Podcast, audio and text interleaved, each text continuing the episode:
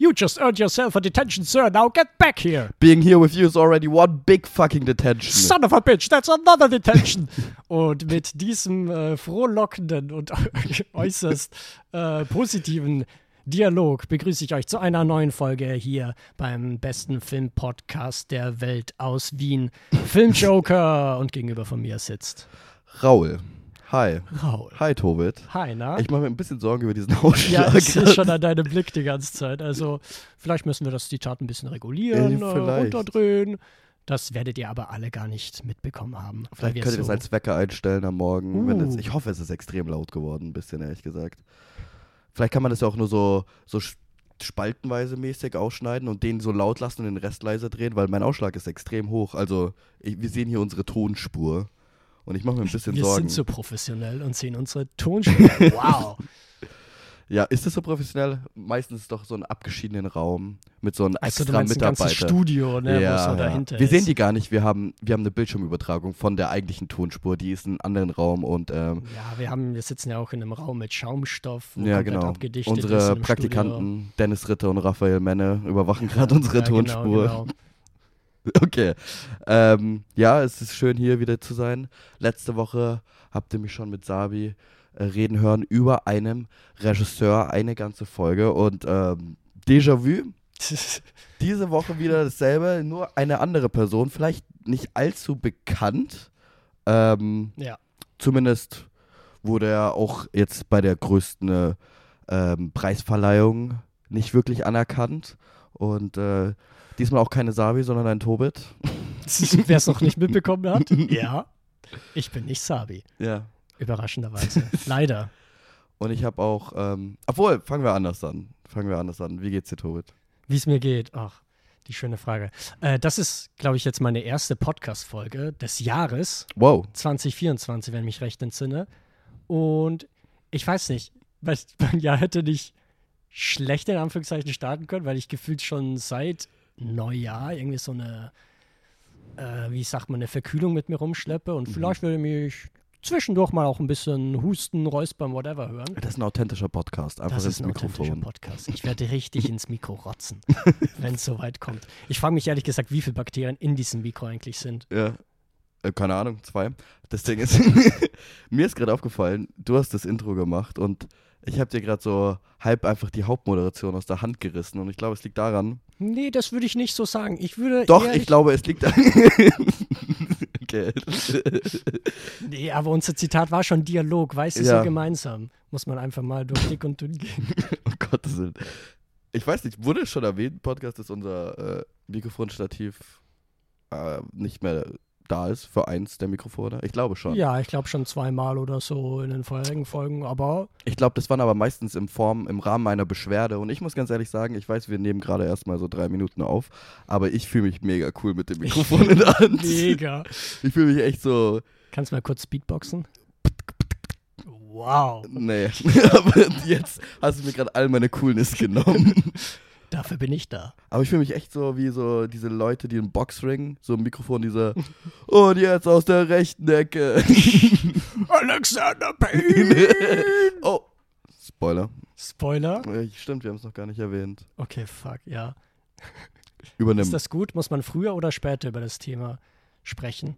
über das erwähnen? Thema. Eigentlich sollte man früher, aber ich meine, der Titel, den sich Tobit einfallen lassen hat, schon lang vor dieser Folge, ähm, ist so unglaublich toll und auch so viel Aussage, also hat so viel Kraft und Tiefe, dass eigentlich jeder schon bewusst ist, worum es geht.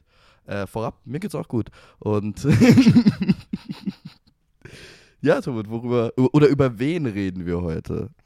Wir sprechen über den Autorenregisseur des amerikanischen Kinos namens Alexander Payne, der irgendwie so ein. Also ich würde, ich weiß nicht, ob ich ihn Arthouse-Filmer nennen würde, Ich finde das auch schwierig. Ich finde, weil er ist dafür schon ein bisschen zu sehr im Mainstream, beziehungsweise so Mainstream anerkannt, würde ich sagen. Ja, äh, das Ding ist, ich finde, ich mag eigentlich, wie, dass ich in letzter Zeit diese ähm, Regisseuren-Folgen oder die ich mit dir gemacht habe, das sind alles so Menschen. Also Greg Araki ist wahrscheinlich noch so der unbekannteste. Ja, ja, ja. Aber ich finde auch bei Ale ja, aber bei Alexander Payne ist für mich so ein Regisseur, wo, wenn du den Namen erwähnst, sind wahrscheinlich die meisten so, hä? Und dann sagst du halt sowas wie Downsizing und dann sind sie so, ah, okay, der hat den Film gemacht. Ja, aber Downsizing ist auch das der schlechteste Film, der repräsentativ für ihn steht. Natürlich, Ja, voll. Aber ich meine nur, er Aber ist so, bekanntester. er hat bekannte Filme, aber ich glaube, er ist als Person oder als Filmemacher gar Ja, nicht so, so vertreten, ne? Im, in der, in der Film-Nerd-Szene, würde ich mal sagen. Im Gegensatz jetzt zu, ein- zu einem Latimos, wo jeder so ist, oh ja, was Latimos? Ja, ja, ja, den kennt, hat jeder mal gehört. Der ist ein bisschen. Nalantimos ist so eine Einstiegsdroge, finde ich. Ja, aber so, eine tolle noch mal- Einstiegsdroge. Eine tolle, ja. Alle Einstiegsdrogen sind toll. Äh, Warning. also ich meine damit zum Beispiel Kaffee oder so und dann Geretten halt zu Zigaretten oder was weiß ich, Kaffee und Zigaretten. uh, Tolle Kombi. oder mit Kaugummi nochmal dazu. ähm, anyway, zurück zu Alexander Payne. Rat mal, also er ist 1961 geboren, aber rat mal wo.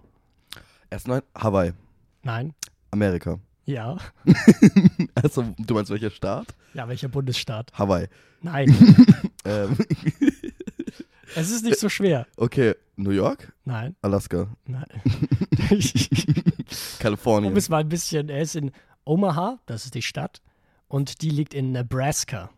Oh, ich. Äh, Das macht schon ich, irgendwo Sinn. Ja, versteh Und ich glaube, dass auch gemacht sehr viele Filme von ihm eigentlich in Nebraska spielen. hast. Ja, echt?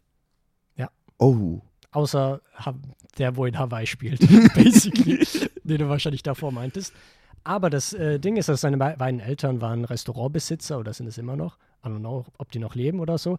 Aber ähnlich wie Lantimos hat er griechische Wurzeln. Oh je. Nämlich sein ähm, Urgroßvater, glaube ich. Der kommt nämlich aus Griechenland, ist aber nach Amerika übergesiedelt und hat nämlich seinen Namen angliziert, seinen Nachnamen. Er hieß nämlich nicht Payne, sondern Papadopoulos. Papadom Papa Warte, Pap Papadopoulos. Papadopoulos. Papadopoulos. Und daraus wurde Pain. Payne! Ich finde das so cool. Weil Wenn, wenn du jetzt nach Amerika mal reisen würdest, wie würdest du deinen Nachnamen anglizieren? Ich meine, mein Nachname ist Rus, R-U-S. Oh, ich habe eine Idee. Äh, der kommt nämlich so aus den, äh, ab, ein Abstämmiger der äh, skandinavischen Wicker, Wikinger, die ins Land der Rus gegangen sind, in der, im Raum Tschechien und so weiter. Aha. Ähm, und deswegen wäre die amerikanische Version vielleicht ähm, Rusty. Rusty. Round Rusty. Oder Rush.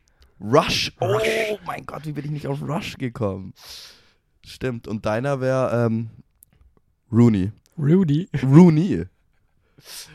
I like that. Wie der Fußballer, Rain Rooney hieß er nicht? Ach so, ich dachte, du meinst Rooney Mara. Ja, hey, wir sind ja auch im Filmpodcast und kein Sportpodcast.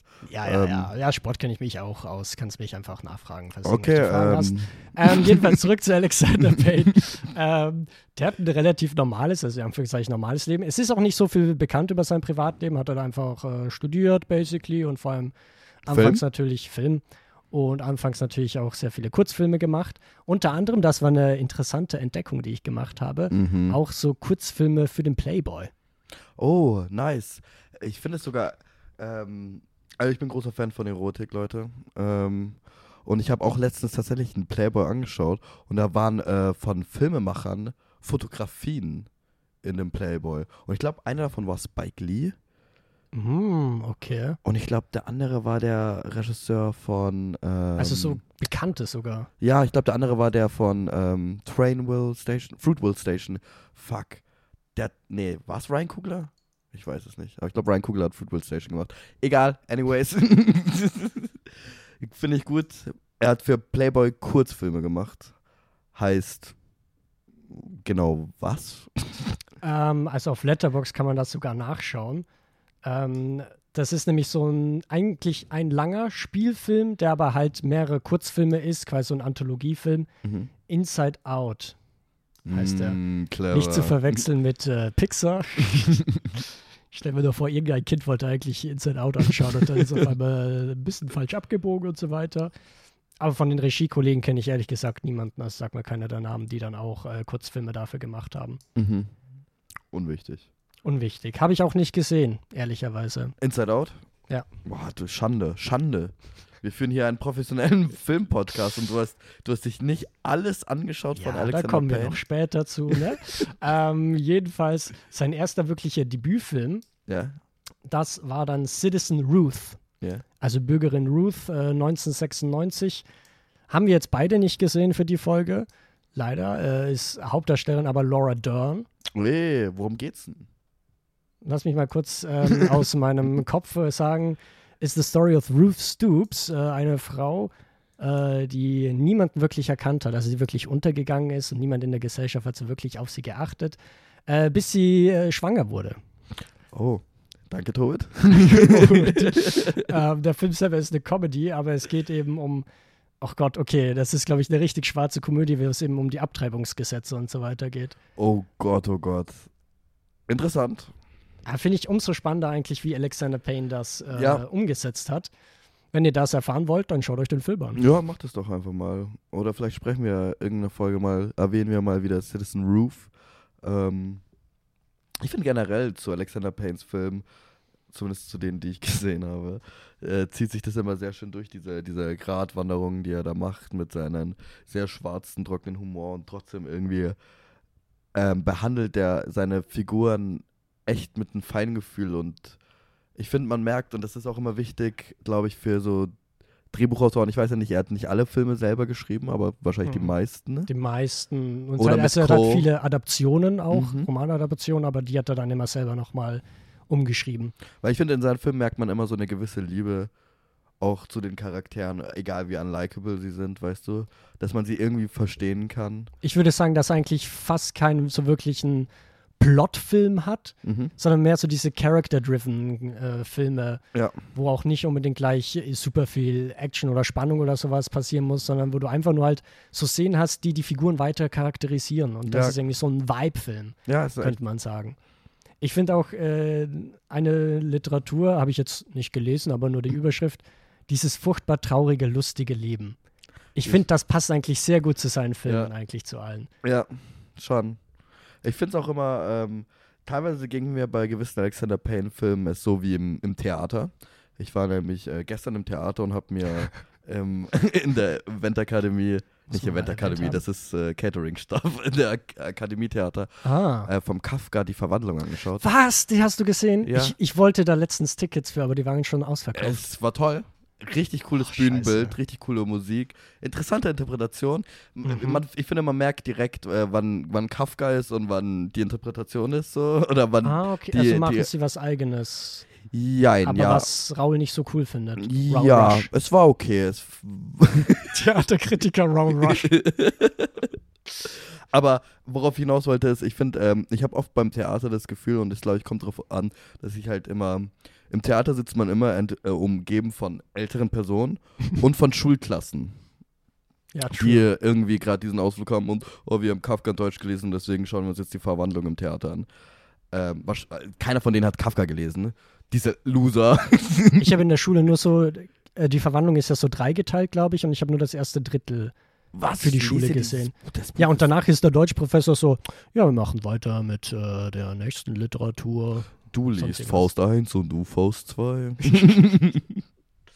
ähm, nee, aber mir geht's im Theater immer so, dass Theater hat ja schon eine Eigenheit irgendwie so. Diese, diese, das sind ja echte Menschen, die dir so vor dir live auf der Bühne stehen, die merkwürdig spielen, so theatralisch übertrieben. Ja, ja, ja. äh, diese stillen Momente und die können so unangenehm sein oder auch so ko komisch. Die haben so eine Komik teilweise zu sich. Mhm. Und ähm, ich fühle mich immer, ich bin immer sehr unsicher im Theater. War das witzig gemeint? Darf ich lachen? Darf ich lachen? Sollte ich lachen?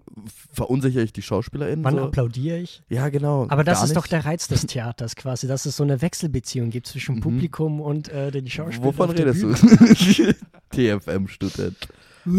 Aber ich meine, jetzt zurückzuführen zu Pain, ich habe manchmal auch das, so ein ähnliches Gefühl, so dadurch, dass es halt so, mm, ich denke da Mhm. an gewisse Filme, eine ziemliche tief traurige oder sehr ähm, schmerzhafte Thematik hat und dann diese absurde Komik in gewissen Mhm. Situationen, diese Situationskomik ist. So, darf man da lachen? Darf ich über ein ein Charakter lachen, weil er, obwohl er extrem unlikable ist und echt merkwürdige Aussagen tätigt, homophob, frauenfeindlich oder was auch immer. Keine Ahnung. Aber ich mag es, dass Alexander Paynes Filme das irgendwie herausfordern. Ja, auf jeden Und Fall. ich glaube, die meisten, also wir nehmen ja auch die Pod Podcast-Folge auf, weil seit gestern, wenn ihr diese Folge jetzt am Freitag anhört, ist nämlich The Holdovers, sein neuester Film jetzt im Kino. Oh, Und ich finde, der ist ja ganz lieb eigentlich. der ist toll. Der ist so, ja, aber der hat zum Beispiel nicht so krass unlikable Figuren, wie wir anders in äh, Alexander Ja. Payne-Filmen haben. ja, Drum glaube ich, und bei mir war es auf jeden Fall so, dass ich zuallererst The Holdovers gesehen Mhm. habe und dann erst seine ganzen anderen Filme mir angeguckt habe und da gemerkt habe, okay, der kann auch ein bisschen heftiger sein, so ein Ja. bisschen deftiger. Und ich würde das jetzt schon mal als kleine Überleitung nehmen zum nächsten Film, bevor wir uns Yes. jetzt noch zu sehr irgendwie äh, verreden, nämlich Election aus dem Jahr 1999, tolles Jahr. kurz äh, vor dem Grüße an meine Schwester, Lara Adriane. Ruß. kurzes Name-Dropping. Ja. Ähm, und worum geht's denn da eigentlich, Raul? Boah, du Kannst bist dich noch erinnern. Mein. okay, Election ist ein Film aus dem Jahr 1999 von Alexander Payne. ähm, der ganze Film ist eigentlich im Rahmen eines ähm, Sch Schulpräsidentschaftswahl. Ja. Und es geht um äh, mehrere Figuren. Erstmal, es geht um eine, eine ähm, Lehrer-Schülerin-Beziehung. Ja. Warum so? Ja, weil es ein bisschen immer natürlich sehr heikel Ach ist. so, ja klar, das kann auch sehr heikel werden in diesem Film, aber ist mir doch Ja, egal. wird's auch. Und äh, es geht einfach um, ja, es geht um diese Präsid äh, Präsidentschaftswahl auf einer Highschool und die mehreren Charaktere, die ihre Interessen versuchen durchzudrängen. ja, im Prinzip. Ganz grob und vage. Aber das finde ich schon so eine gute Inhaltsangabe, insoweit, dass äh, man dadurch irgendwie so merkt, okay, es spielt in der Highschool, aber eigentlich ist es so ein komplett politischer Film, könnte ja, man sagen. könnte man aber auch politisch, politischer Film. Alles klar, Tobit? Ich ich wollte nur aufmerksam Das hätte machen. niemand bemerkt, Ja, ich wenn du jetzt nicht. Ah Gott. ähm, Ich habe nicht gehustet. Ich, ich wollte nur sagen, also politischer Film im anderen Sinne. Es ist jetzt nicht so, weil ich finde, das kann immer sehr abschrecken. Es ist ein unglaublich witziger Ja, ja, Film, den man so um 2 Uhr nachts anschauen kann und dem die Zeit seines Ja, Lebens haben Den kann. kannst du auch Sonntagmorgens um 8 Uhr, kurz nachdem du aufwachst, anschauen, weil er halt einfach gut unterhält so. ja, er ist, er ist sehr, sehr unterhaltsam und er hat und hat trotzdem echt auch wieder, und das muss ich ehrlich gestehen, ist mir erst jetzt auf dem Rewatch aufgefallen für diese Folge, ähm, die Satire dahinter und die Parallelen, die er zu, zu der ähm, amerikanischen Politik zieht Mhm. irgendwie. Mhm. Und ähm, al- also erstmal, die Hauptrollen sind Matthew Broderick, Broderick, Broder- Broderick. Ja. Matthew Broderick, der ähm, schon ein bisschen älter ist als in Ferris Bueller, aber trotzdem noch ähm, Aber das ist halt, also das ist schon mal so eine Casting-Entscheidung, wo ich sage, die macht so unglaublich viel Sinn Ja. und die ist halt auch irgendwie auf einer Metaebene total genial. ja Weil Ferris Bueller's Day Off, ich glaube, den kennen vermutlich nicht alle, aber war in den 80ern halt so ein typischer. Highschool-Film, Ja. ähm, eben von, zu Deutsch, Ferris Bueller macht blau, glaube ich, heißt er, Mhm. weil einfach Ferris Bueller halt sagt so, also so ein High Highschool-Schüler, der sagt, nee, ich habe keinen Bock drauf und äh, der Direktor verfolgt den aber gefühlt den ganzen Ja. Tag. Eben Matthew Broderick dann eben in der Hauptrolle und jetzt quasi ihn wiederum als Lehrer zu Ja. besetzen, das macht schon irgendwo Sinn. Das macht sehr Spaß. Dann hast du ähm, die ehrgeizige, ambitionierte ähm, Schülerin ähm, Tracy Flick. So. Oh, oh da. Wow. Yep. Tracy. Flick, von, äh, gespielt von Reese Witherspoon. Und Die dann, kennt man ja später, glaube ich, für, lass mich kurz nachschauen, die ist ja auch so ganz Highschool. Äh, Legally Blonde Ja, hat stimmt. ja die Hauptrolle gespielt. Genau, und in einen furchtbaren Film mit Mark Wahlberg. Schaut euch den an, einfach weil Mark Wahlberg weird ist zurzeit und sein, sein Christentum rumtreibt und seine Morning Routine. Schaut euch den Film mal mit Reese Witherspoon an, als er jugendlich ist, weil holy fuck ist der weird. ähm, ich glaube, er ist vier oder sowas. Ähm, kleine. Empfehlung für was Absurdes. Ähm, und nicht so Gutes, aber trotzdem. Ja. Ähm, und die anderen zwei weiß ich jetzt gerade tatsächlich die Namen nicht. Das Also gespielt, spielen noch mitspielen tut Chris Klein. Als? Paul Metzler. Oh! Das ist eben, ich finde, er ist so ein bisschen Ken aus dem Jahr 1999. Alter, es ist eine der besten Figuren in der Filmgeschichte. Okay, ich glaube, da müssen wir aber noch mal kurz be beim Inhalt. Also Matthew Ja, Broderick ansetzen. spielt einen äh, Lehrer, quasi einen Vertrauenslehrer, der auch wirklich auf so einer Perdu-Ebene mit den Schülern irgendwie sie Mhm. fördern will und so. Also nicht mal so ein negativ besetzter Lehrer, wie wir es vielleicht sonst von Alexander Payne gewohnt sind. Ähm, Und Reese Witherspoon spielt eben so eine ganz, äh, ja, Ehrgeizig, ehrgeizig, energetische Mhm. junge Highschool-Schülerin, die bereits eine Beziehung mit einem Lehrer quasi begangen hat. So in Anführungszeichen Begangen, ist ja ja. natürlich illegal. Also und ich glaube in Amerika noch mal ein bisschen krasser. Ja. Und da kann man nicht genau sagen, wer jetzt wirklich diese Beziehung initiiert hat, aber Mhm. irgendwie kam es so von beiden Seiten. Jedenfalls musste der Lehrer dann natürlich die Schule verlassen, ähm, weil es natürlich Und es war der beste Freund von Matthew und es war der Broderick. beste Freund von Matthew Broderick. Reese Witherspoon ist weiterhin auf dieser Schule und dementsprechend möchte sie jetzt als Präsidentin kandidieren und Matthew Broderick findet das gar nicht gut, weil er auch irgendwie so wieder den Vibe bekommt, dass sie vielleicht irgendwas von ihm will oder sowas. Oder auch Und er- generell einfach a- Ja. abgetan ist von ihr, Ja, von total. ihrem Ehrgeiz und Und er äh, fürchtet, dass sie, glaube ich, in der Zukunft dann mega erfolgreich Ja. wird und sowas und das will er eigentlich verhindern, damit sie äh, gar nicht mal erst Präsidentin wird. Und dementsprechend stellt er dann parallel zu ihr einen anderen Kandidaten auf, Mhm. nämlich, äh, ich glaube, es ist ein American Football Spieler, ja, der So, eine also- Verletzung hatte. ein Sportspieler und der ist total beliebt, aber halt auch fucking dumm. Mhm. Und auch ehrlich so naiv dumm auch teilweise. Und das ist Paul Metzler.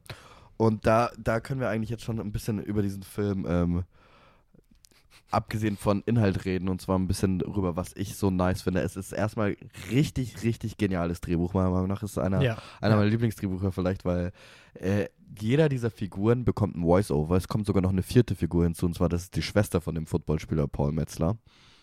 Und jede Figur bekommt ihr eigenes Voice-Over und es hat irgendwie einen Sinn und es harmoniert so schön und es gibt auch dann so schöne Parallelen zu diesen äh, Figuren im Sinne, ich denke immer gerne an diese Beten-Szene vor der Wahl.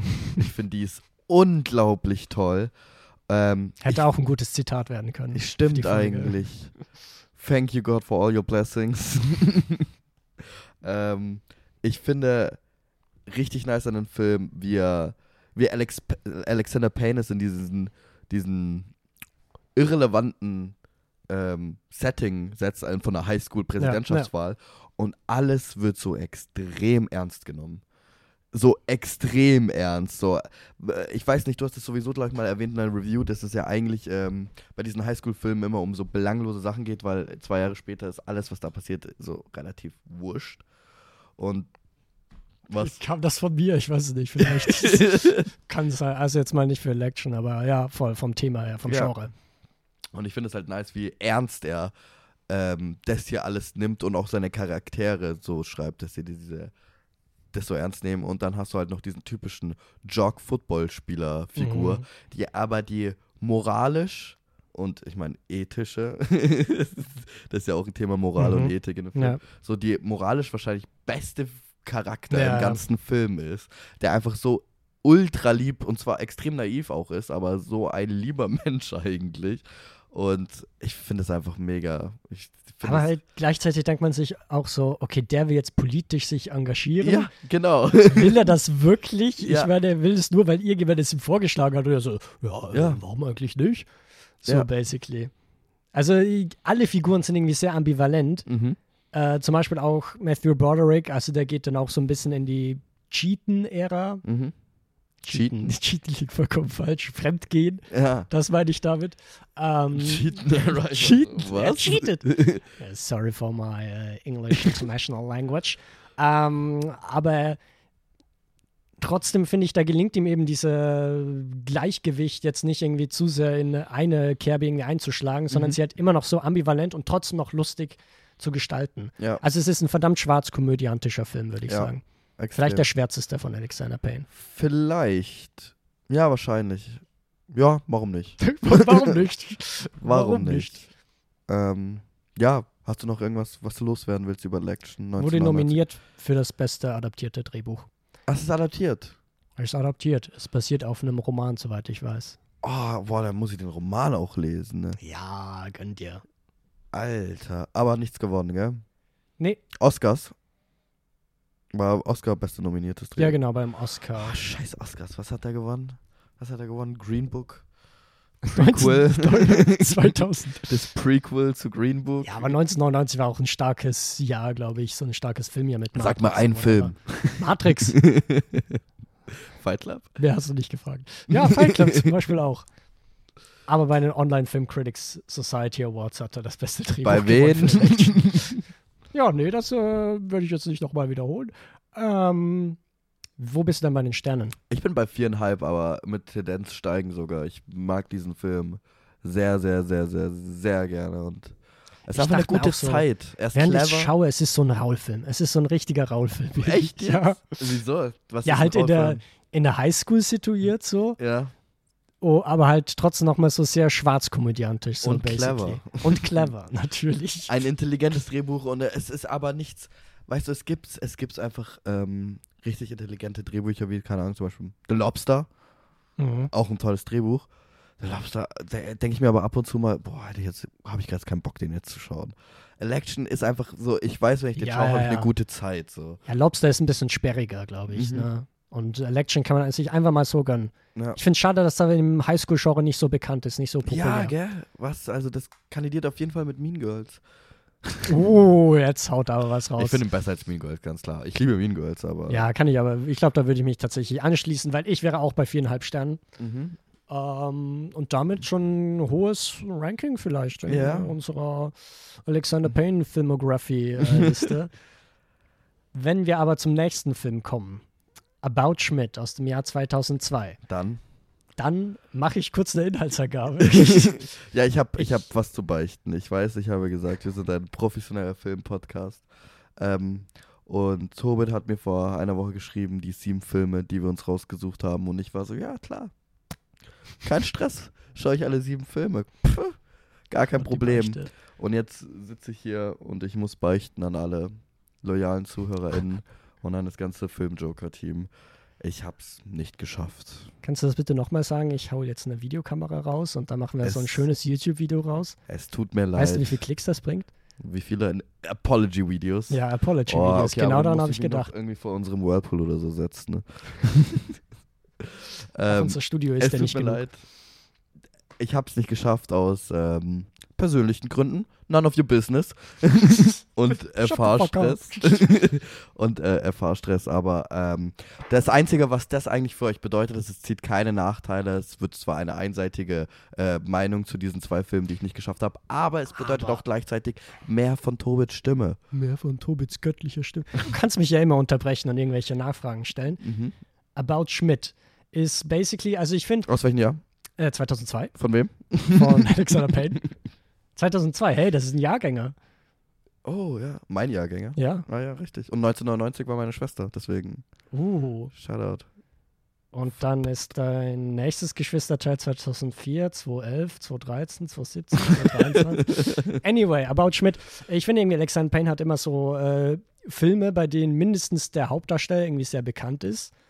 In diesem Falle, mehr oder weniger bekannt, in diesem Fall ist es aber ein bekannter Typ, nämlich Jack Nicholson, Mhm. legendär durch The Shining, One Flew Over the Cuckoo's Nest. Ich glaube, den muss man eigentlich gar nicht mehr introducen. Ja. Und der spielt so einen, oh, ich weiß nicht mehr, was genau das für ein Job ist, aber auf jeden Fall so ein Büro, äh, ganz hohes Bürotier. Ja.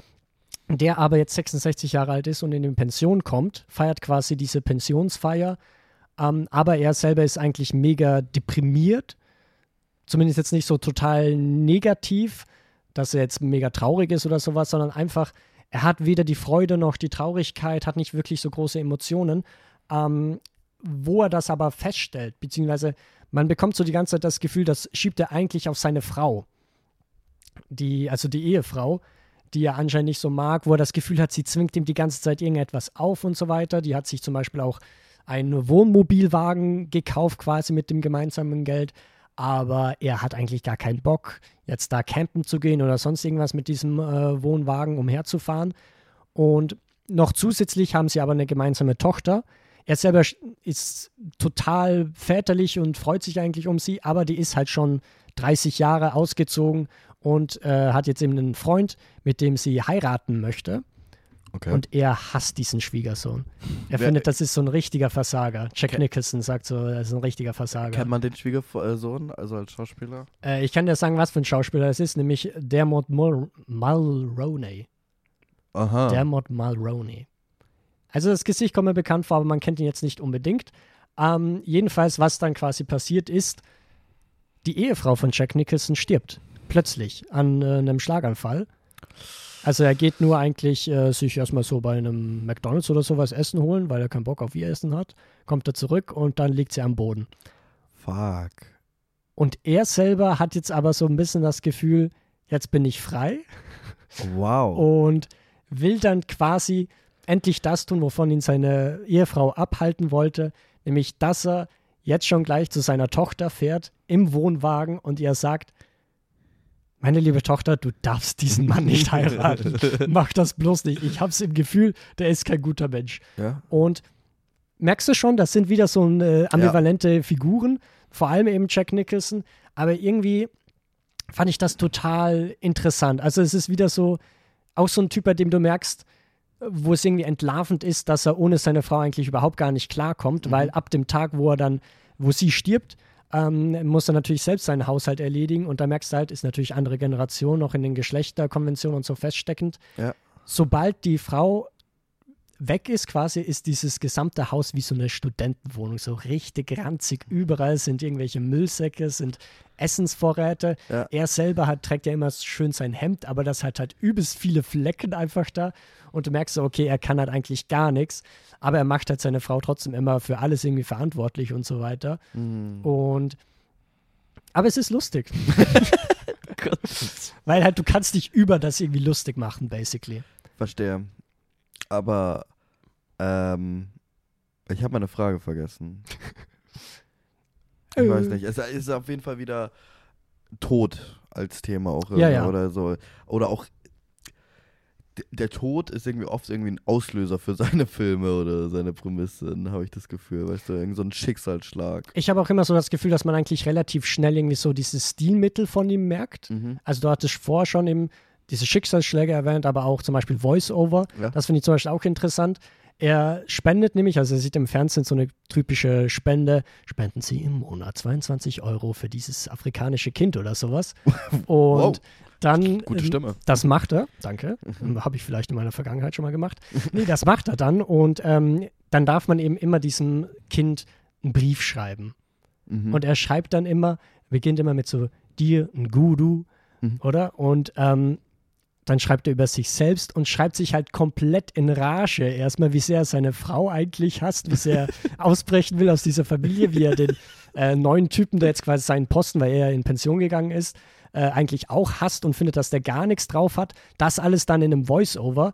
Ähm, das hat mich dann irgendwie total an Taxi Driver erinnert. Mhm. So basically, wo sie auch wieder selber in seinem eigenen Gedankenkonstrukt in Rage redet.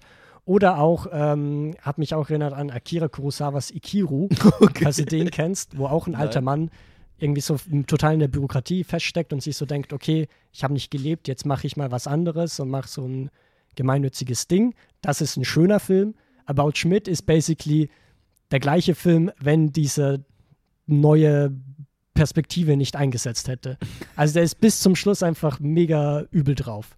Und ich finde, Jack Nicholson macht das in seiner Rolle sehr, sehr gut. Ich fand den total unterhaltsam. Und die zweite Nebenrolle ähm, kennt man auch, nämlich Kathy Bates. Cool. Ich bin mir nicht sicher, also sie wurde mindestens nominiert für den Oscar, vielleicht sogar ausgezeichnet als beste ist- Nebendarstellerin. Die, die spielt auch in Misery, oder? ja, genau, da Kathy spielt sie die Bates. Hauptrolle. Wow, toll. Ähm, und sie spielt nämlich da die Mutter vom Schwiegersohn. Oh. Und sie ist halt so mega offen und ist so, ja, weißt du, wenn in der Beziehung was nicht so richtig stimmt, dann hat es oft mit Sex zu tun und sowas. Mhm. Und er ist halt der übelst verklemmte bürgerliche Ja. Typ, der halt überhaupt nicht darüber redet. Und, Und sie finden zueinander. Szene, mehr oder weniger. Aber es gibt zum Beispiel auch eine Szene, wo, es, wo er dann bei ihr übernachtet Ja. und dann quasi im Whirlpool ist, ne? Und er sitzt da dann halt so drinnen mit der Badehose und sie einfach nur so, ach ja, ich sehe, du machst dir gemütlich, ach komm ich mal rein. Und sie geht halt komplett nackt so rein und er ist direkt so. es ist sehr, sehr witzig. Also das ist auch so ein Film, überraschend für mich, den ich auf jeden Fall weiterempfehlen würde. Ich habe Bock, Vier Sterne ich habe jetzt. Bock, den anzuschauen. Vier Sterne? Vier Sterne. Habe ich Bock. Wird es, gibt's hier noch Tiefen heute? Ja. Oh oh. Oh, oh, oh, oh. Aber kommen wir, machen wir schnell weiter, ähm, damit wir vielleicht zu den Tiefen kommen. Nee, noch nicht Tiefen Sideways. Ey, Zwei Jahre später, 2004. Ähm, den hast du gesehen. Den habe ich gesehen, natürlich. Den habe ich tatsächlich sogar für ähm, das erste Mal für mein, äh, mein Studium angeschaut in, äh, ich glaube, Einführung in die Dramaturgie oder Drehbuch. Ich Fände ich ein gutes Fach dafür. Ja, weil es, ähm, ich war tatsächlich erst sehr verwundert, warum. Aber es hat tatsächlich ein tolles Drehbuch und ähm, unser Dozent hat damals mh, sehr viel über Thema und Titel gesprochen. Und Uh, was hat er da gesagt zum Ja. Titel? Weil das frage mich. Darüber, darüber habe ich mir keine Gedanken gemacht. ich hab's nur noch grob im Kopf, aber ich kann ja erstmal. Oh, ich brauche deine Unterstützung auf jeden Fall bei der Inhaltszusammenfassung, Ja, ja. weil ich bin, hätte ich den Film gestern gesehen, wäre ich auch extrem schlecht darin. ähm, aber es geht um diese zwei sehr unterschiedliche Freunde. Ähm, einmal gespielt von Paul Giamatti, Ja. dem man schon so von seinem Körperbau eher sehr diesen Loser-Rollen zuschreibt. Gott, ist das unangenehm. Ja, es So ist meine ich das es ist halt nicht, natürlich so. Hast du gewusst, dass er in The Amazing Spider-Man 2 Rhino gespielt hat? ja, Dieses Rhinoceros-Ding. Ja, stimmt. Das habe ich gerade erst mitbekommen, so realisiert. Das Oh war so Gott. lustig. Äh, er hat auch den Orang-Utan anscheinend in Planet of the Apes gespielt. Beste Rolle. Und äh, der andere ist, ähm, ich weiß den Namen nicht, aber du hast es gerade offen. Ich habe es offen. Es ist nämlich Thomas Hayden. Thomas Hayden und der Thomas ist dieser 1,90, breite Schultern. Der hat ja Sandman gespielt in den. Spider-Man-Filmen. Das fand ich so groß interessant, ihn mal nicht in Sandman oder als Sandman zu sehen. Stimmt, da siehst du, dann hast du diese ungleiche Freundschaft zwischen Rhino und Sandman. Und Rhino ähm, ist so, ist ein, ist ein Schriftsteller, Paul Giamatti. ist relativ erfolglos. Sehr erfolglos. Sehr ich glaube, er ist erfolglos. eigentlich Lehrer oder sowas, aber das Genau. erwähnt er nur in einem Satz, weil er will eigentlich ein Buch schreiben. Genau, und äh, sehr erfolglos und er kommt irgendwie nicht dazu, dieses Buch zu schreiben. Ja, ich glaube, er hat noch gar keins geschrieben. So, das ist Mhm. immer so eine Blockade, die er hat, basically. Und sein toller, gut aussehender Freund, bester Freund, äh, wird in einer Woche heiraten. Und zu zweit denken sie sich so, komm, machen wir mal so ein bisschen Buddy-Urlaub und äh, fahren auf ein, in ein Gebiet mit sehr vielen Wein, Weinbergen, keine Ahnung, Wein, Ja, Wein. muss jetzt sehr viel Wein tasten werden. Genau, In und- Kalifornien ist das. Genau, und es ist einfach so dieser Buddy-Roadtrip-Movie über Weintasting, Women und keine Ahnung. Aber äh, es ist. Habe ich das gut zusammengefasst? Ich habe das Gefühl nicht. Doch. Das Es- Ding ist halt, du kannst so Alexander Paynes entweder so mega kompliziert zusammenfassen Ja. oder halt ausschweifen Oder oder halt so ganz vage. easy so. Ja, aber es ist ja basically einfach ein Roadtrip zwischen diesen zwei Ja. Personen und die Geschichte selber, haben wir schon gesagt, ist nicht so im Vordergrund. Es sind vielmehr die Figuren und wie Ja. sie zueinander stehen und so weiter. Also, zu dem Thema ähm, Sideways.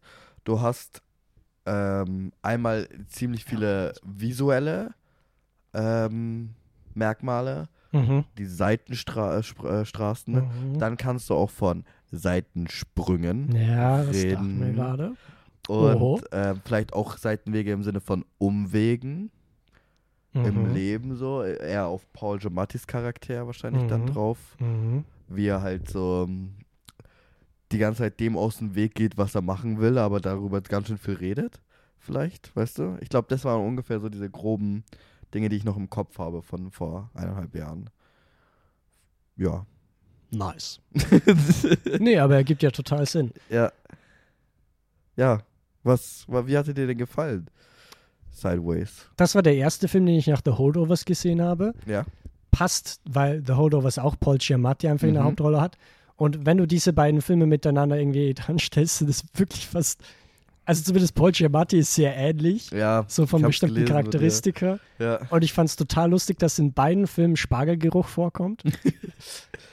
Ja, es ist schon wieder so ein Roadtrip, aber I don't know, ich mochte den total gerne. Er ist Also- ein bisschen nicht meditativer, aber Schon langsamer. Ich Ja, kann mir langsam. vorstellen, dass sich da viele dran stören werden, so Mhm. basically. weil sie sich fragen, worum geht's? Aber es geht um die Figuren. Es geht um den Vibe, es, geht geht um- um den Wein. Mhm. Vibe, Wein. Oh, Vibe, Wein and Women. Mit V geschrieben. ja. Ich finde auch echt schwer, über diesen Film zu reden. Mhm. Weil. Ja. Deswegen. Aber ich verstehe, was du meinst, so basically. Weil. Weil was? Ich weiß nicht, ich kann nicht mal sagen, warum es schwierig ist anscheinend, aber es hat so, es hat so eine ganze Eigenheit zu sich. Du, allein in der Inhaltszusammenfassung so, es ist, es ist, es entwickelt sich nicht zu irgendwas Mhm. Großen, zu einer Riesenprämisse. Es geht mehr einfach, und es folgt, und das finde ich auch eigentlich immer interessant bei Paynes Film, weil da will ich auch später noch drauf eingehen, es folgt eigentlich einen ziemlichen Mainstream-Aufbau dann irgendwo. Du hast diese zwei Freunde, du, du merkst, diese zwei sind unterschiedliche Freunde, äh, sehr unterschiedliche Menschen, sie verstehen sich aber gut und da muss natürlich irgendwas passieren, dass die sich streiten und bla bla bla, weißt du? Aber ähm, es ist trotzdem, diese Figuren sind irgendwie einfach viel ausgereifter und Mhm, voll. interessanter und erzählen vielleicht auch einfach mehr über das Leben so als die Handlung an sich. Ich finde das auch spannend, weil jetzt du ja eben Mainstream genannt hast. Ich finde eigentlich fast alle von Paynes Filme sind so ganz typische Genrevertreter. Mhm. Also das ist so ein ganz typischer Roadtrip-Movie, wie er eigentlich im Buche steht, mehr oder weniger. Aber einfach durch die Inszenierung von Alexander Payne und wie Mhm. er auch äh, mit dem Drehbuch und so weiter umgeht, ist es halt so ein ich weiß nicht, ob perfekter Film irgendwie wieder so eine böse Bezeichnung ist. Gibt es Perfektion im Film und Ja. so weiter. Aber es fühlt sich so an, als ob Alexander Paynes Filme einfach so perfekt sind. Ja.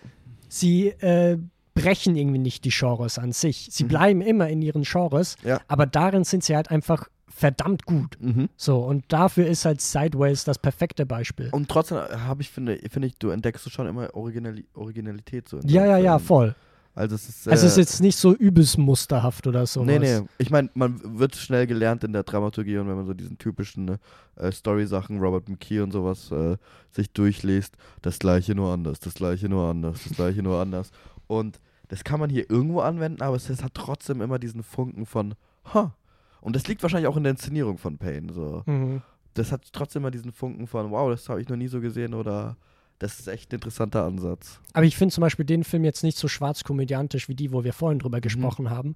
Und das, obwohl teilweise auch sehr heftige Themen angesprochen werden, beziehungsweise zum Beispiel Depression, Ja, geht ja um Paul Giamattis Charakter, jetzt nochmal um einiges mehr. ja. Und das wird aber trotzdem so sehr respektvoll behandelt, aber auch nie so in your face, dass du checkst, ah ja, okay, der ist äh, depressiv, dem geht's mental nicht so gut, Mhm. sondern so ganz subtil und sehr präzise, finde ich. Oh.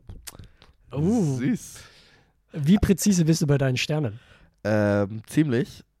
Eine Frage noch. Hat er es geschrieben? ziemlich präzise. Hat er es geschrieben? Ja, aber es ist äh, wieder eine Adaption Aha. von Rex Pickett. Rex Pickett also. Ähm, ich bin bei vier Sternen. Vier von 18 Sternen. vier von fünf Sternen. Only specific. äh, ich bin tatsächlich bei viereinhalb. nice. Der hat mir so richtig getaugt, wow. Also dann weiß ich ja, also müsst ihr echt. Da, also dann, Ich habe schon sehr viele hohe Wertungen. ja, ich muss ehrlich sagen, hey Tobit, Hey, Tobit. kein Problem, dass ich dir den gezeigt habe. das ist gar Ah, kein Du hast Stress. mir den. äh, Nö, also ich würde schon sagen, dass ich auf jeden Fall verantwortlich bin für diesen Pain-Marathon, obwohl ich nicht alle gesehen habe. Aber Ich habe auch nicht alle gesehen. Den nächsten habe ich nämlich nicht gesehen. Der ist mal wieder so ein Film, von dem ich sehr oft gehört habe, aber den ich noch nie gesehen habe tatsächlich. Ist nämlich ein Anthologiefilm, ähnlich wie bei The Playboys, wo basically einfach sehr viele Kurzgeschichten von unterschiedlichen Regisseuren mit dabei sind. ja, Ähm, jetzt aber zum Beispiel auch von Joel Cohn, Ethan Cohn, Wes Craven, wow. ähm, Alfonso Cuaron, Alexander Payne, Gerard Depardieu, okay, das habe ich nicht erwartet. Ah, Ähm, es ist, Es ist Paris, Chetem. Chetem. Aus dem Jahr 2006. okay, ja, den Das hat alles, was in Paris spielt, das würde ich jetzt nur am Rande erwähnen. Ich würde da jetzt nicht größer drauf eingehen. Doch, lass mehr drauf eingehen. Paris Chetem, was könnte das bedeuten? bedeuten? Chetem kommt aus ähm, dem Französischen und da heißt was? Ich liebe dich. Ich dich auch so mit. Ähm, und wahrscheinlich werden sie in diesen Anthologiefilmen Filme behandeln, die in Paris spielen, weil sie Paris lieben. Ja, da wie man sich in Paris verlieben kann. Und damit Oh. meint man sowohl die Stadt Stadt. zum Beispiel, aber auch Menschen quasi in, In Paris, Paris. verlieben kann. Oder Boah. ins Essen von Paris. Oh, das, Das ist ja auch nicht schlecht. Okay. Ja, Weiter geht's mit äh, etwas, was äh, immer noch mit Liebe zu tun hat, aber wieder ein bisschen schwarzkomödiantischer wird. The Descendants oh. aus dem Jahr 2011. Mhm. Abermals in der Hauptrolle eine bekannte Person, dessen Gesicht man immer wieder bei Nespresso-Werbung sieht. Es ist George Clooney. Yeah. Außerdem dabei als seine ähm, junge, alte Tochter ähm, Shailene Woodley. Das Die ist ma- eine junge alte Tochter. Ja, ich meine, zwei Tochter. Die eine ist jünger, sie ist trotzdem jung, aber sie ist die alte Tochter. Ach so. Ich dachte jetzt die Tochter von George Clooney und war so, die sind verwandt. Achso, nein. Nein, nein, nein, nein, nein. nein. Gespielt in dem Film wird seine junge, alte Tochter von Shailene Woodley. Shailene Woodley, die man kennt aus solchen Klassikern wie Das Schicksal ist ein mieser Verräter. Mit tollen Szenen. Ich, ja, Lass es dabei, lass es einfach dabei. ja ich wollte gerade ausholen, lass mir es. Es ist. das spielt in Paris, ne? The Descendants. Äh, Paris, Junge, jetzt hast du mich so verwirrt. Wow. In Hawaii. In Hawaii. Ja, Deswegen siehst du auch George Clooney die ganze Zeit in einem schönen Hawaii-Hemd. Mhm. Er ist ähm, ein Immobilienverkäufer. Real Estate Real Lawyer, Estate glaube ich Lawyer. sogar. Ja. Hat auf jeden Fall eine ganz große Firma, ein großes Unternehmen und vor allem steht jetzt ein neuer Deal, ob er jetzt irgendwas äh, verkauft, ein Grundstück oder nicht. Kauft das oder verkauft das? Äh, verkaufen. Die, Äh, Haben, verkaufen. die haben seit äh, äh, Jahrtausenden äh, ein Grundstück in Hawaii, mh, das die weiten, weiten Vorfahren ähm, gekauft haben Ja. und die über die ganzen Descendants vererbt worden sind. Und jetzt äh, haben, stehen sie vor diesem großen Deal.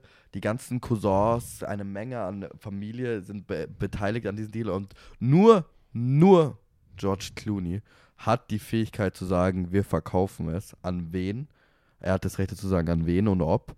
Weil äh, sein Vater irgendwie der solely Trusty war und der ist verstorben und jetzt ist er der solely Trusty. Und alle seine anderen Cousinen sind ein bisschen blöd. ja, ein bisschen, Also ein bisschen zumindest blöd oder so. arm. Arm. Ja, gut, das Nicht auch. alle, aber ein paar von denen sind schon relativ arm. Im Gegensatz zu George Clooney, weil der hat Millionen. Aber könnt ihr das Geld zum Beispiel, also das er mit dem Verkauf ja bekommen könnte, an die Familie quasi weitergeben und dementsprechend ist natürlich ein Deal, wo auch die ganze Familie von abhängig ist.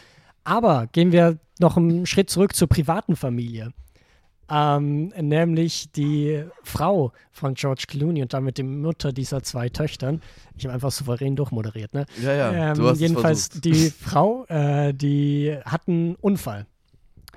Beim Boot. Oh Gott, ein welchen? Bootunfall, glaube ich. Ein Bootunfall. Ein Bootunfall. Ähm, und dementsprechend ist sie im Koma. Im Liegt sie Koma. im Koma schon zu Anfang des Films, also wir sehen den Unfall gar nicht.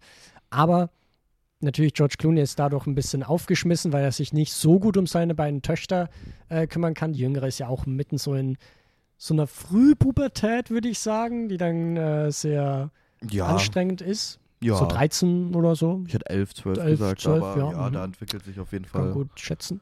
Ähm, und basically erfährt er dann aber, dass sie es wahrscheinlich nicht machen wird. Also, dass die Frau versterben Was nicht wird. machen wird. Leben. leben, nicht leben wird. Leben. Ja. Und ich würde das noch zur Prämisse so ein bisschen dazu bringen, weil äh, das müssen wir noch, damit ein bisschen die ganze Prämisse aufleuchtet, wenn man so Ja. sagen möchte. Sie, die Frau, die jetzt quasi im Koma ist, hat die nämlich eigentlich betrogen. ja. Das merkt er quasi erst jetzt, als sie im Koma ist. Und er weiß noch nicht ganz, wie er damit umgehen soll, aber er will auf jeden Fall den ähm, heimlichen äh, ne, Liebhaber will er stellen. Gespielt äh, von dem klassischen Scooby-Doo-Schauspieler Matthew Lilliard. von Shaggy. Ja. What? Von den Kiffer Shaggy aus der Scooby-Doo-Reihe wird der, ähm, fuck, wie hat man das jetzt genannt? Äh, Liebhaber, der Liebhaber. geheime Liebhaber.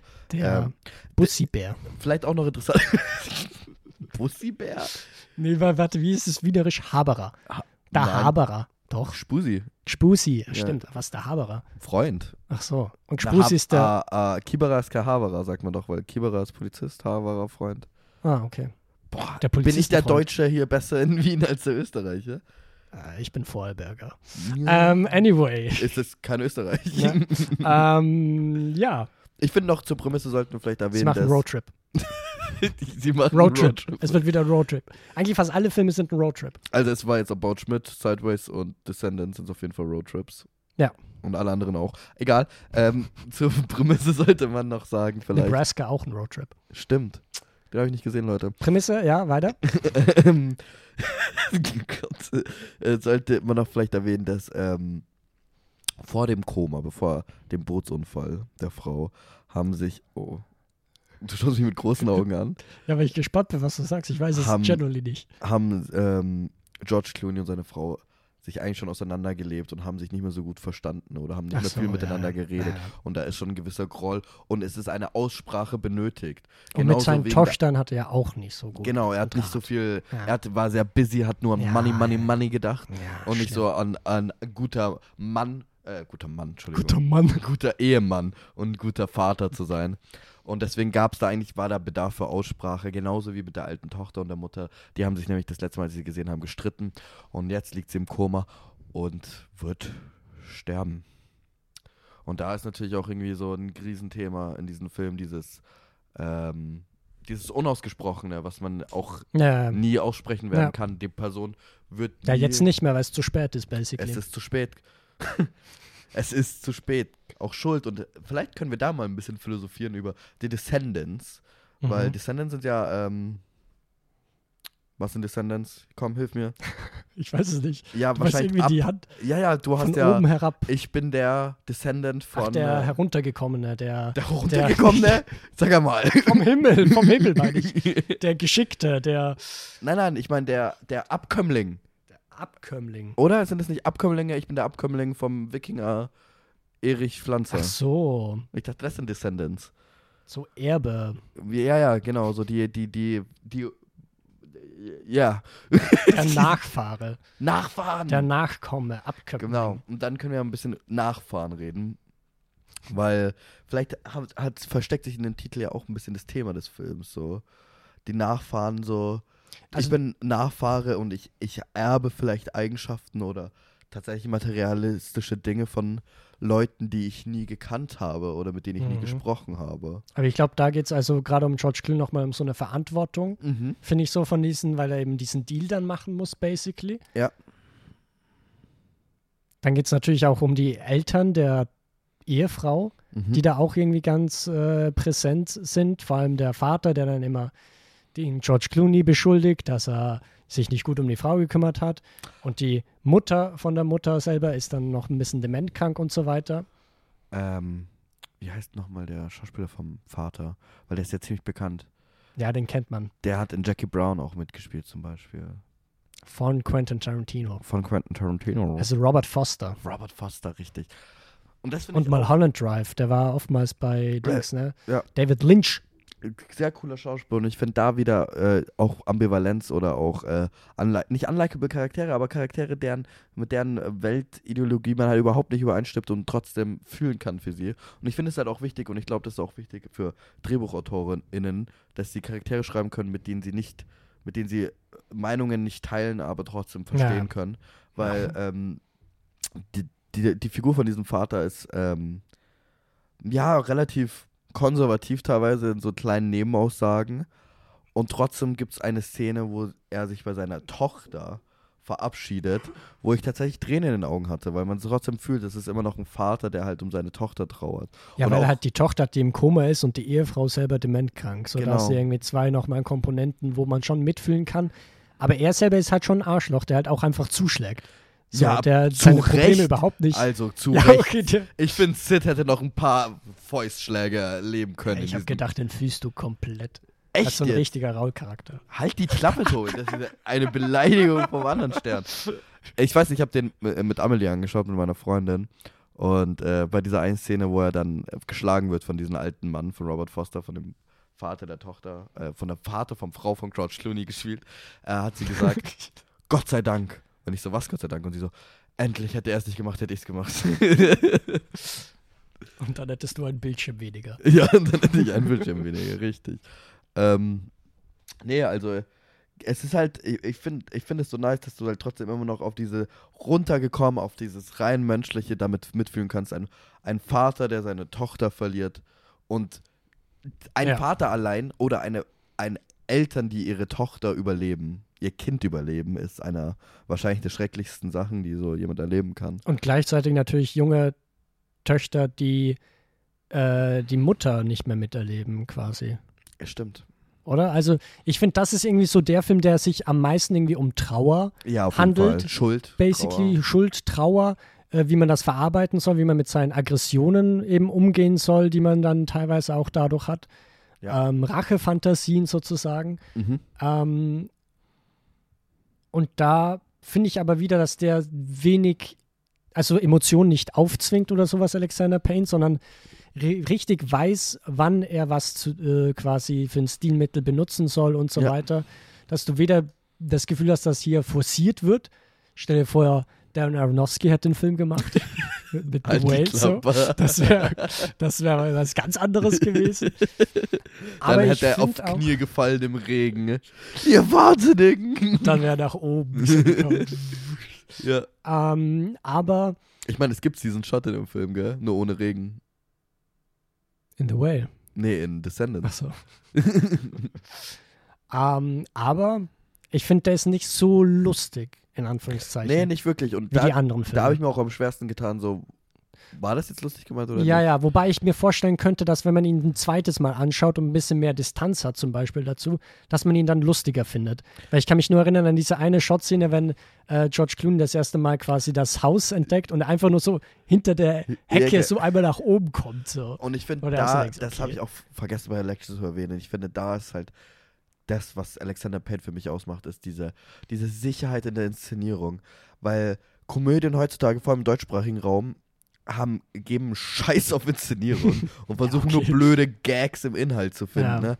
Aber Alexander Payne benutzt wirklich jedes filmische Stilmittel, Mhm. um irgendwie Komik zu erzeugen. Und das finde ich in Elections so nice, durch Kamerafahrten, durch Schnitt, durch Sound, was auch immer.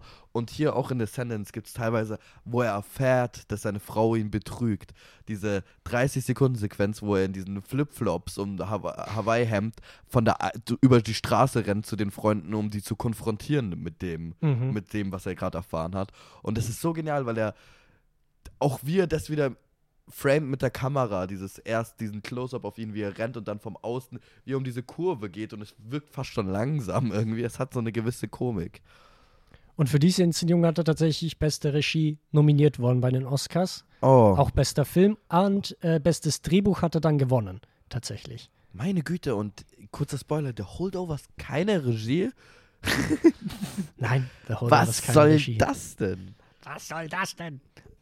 Aber, Aber aber, jetzt habe ich den Faden verloren.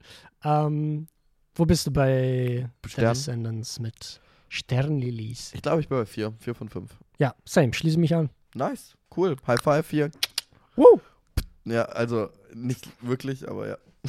Ja, unser Studio ist einfach so groß, Ja, ja, dass weiß. wir leider äh, nicht unsere Hände reichen können. Nee, ich sehe Tobi doch nur als kleinen Punkt. Ich glaube, er hat einen weißen Pulli an. Apropos weiß, zu weiß gehört ja immer schwarz. Oh Und der Gott. nächste Film ist ein Schwarz-Weiß-Film Mhm. von Alexander Payne, nämlich Nebraska. Ähm, Ich muss ganz ehrlich sagen, ja, Election war der erste Film, den ich von Payne gesehen habe, abgesehen von Downsizing, aber der ist schon wieder ganz weg. Ähm, und nachdem ich Election gesehen habe, habe ich mich so angeschaut, okay, was hat der Typ noch gemacht? Und da habe ich Nebraska gesehen und ich fand, der schaut unglaublich cool aus und richtig nice. Ähm, aber ich habe ihn nicht gesehen für die Folge. Ich wollte nur sagen, er schaut ziemlich cool aus. Und ich bin sehr gespannt, was du dazu sagen hast. ich muss sagen, dass ich bei dem, also bisher hatte ich immer bei Alexander Paynes Filmen so, den könnte ich mir irgendwie gefühlt immer anschauen und jedes Mal bin ich so direkt hooked bei der ersten Szene, eben weil die Inszenierung großartig ist, weil es lustig ist. Ähm, bei Nebraska selber finde ich, der ist zwar auch witzig teilweise, aber es ist noch mal ein bisschen träger, würde ich sozusagen äh, sagen. Zum einen natürlich wegen der Ästhetik selber, ist ja alles schwarz-weiß. Entschuldigung, Entschuldigung, Wir haben eine. Live-Reaction von Raul, wie er sich extrem freut. Ja, ich habe ähm, ich hab, ich hab ja erwähnt, dass ich Erfahrstress hatte. Behind-the-Scenes-Material bekommt ihr hier. Äh, ja, ich habe ich hab Erfahrstress. Ich habe vor ähm, drei Wochen Unternehmens- und Steuerrechtprüfung geschrieben. Oh. Und es könnte sein, dass ich da durchfall. Und ähm, ich habe die Note immer noch nicht bekommen, aber ich habe heute eine Prüfung geschrieben und da habe ich jetzt gerade die Note bekommen und ich habe diese Prüfung vor vier Stunden geschrieben. oh, ah. Und ich habe ähm, 100 von 100 Punkten. Ne? ha? Ein fucking Streber. Ja, nee, die Prüfung war einfach echt extrem. So, also ja. der Typ ist ein richtiger King.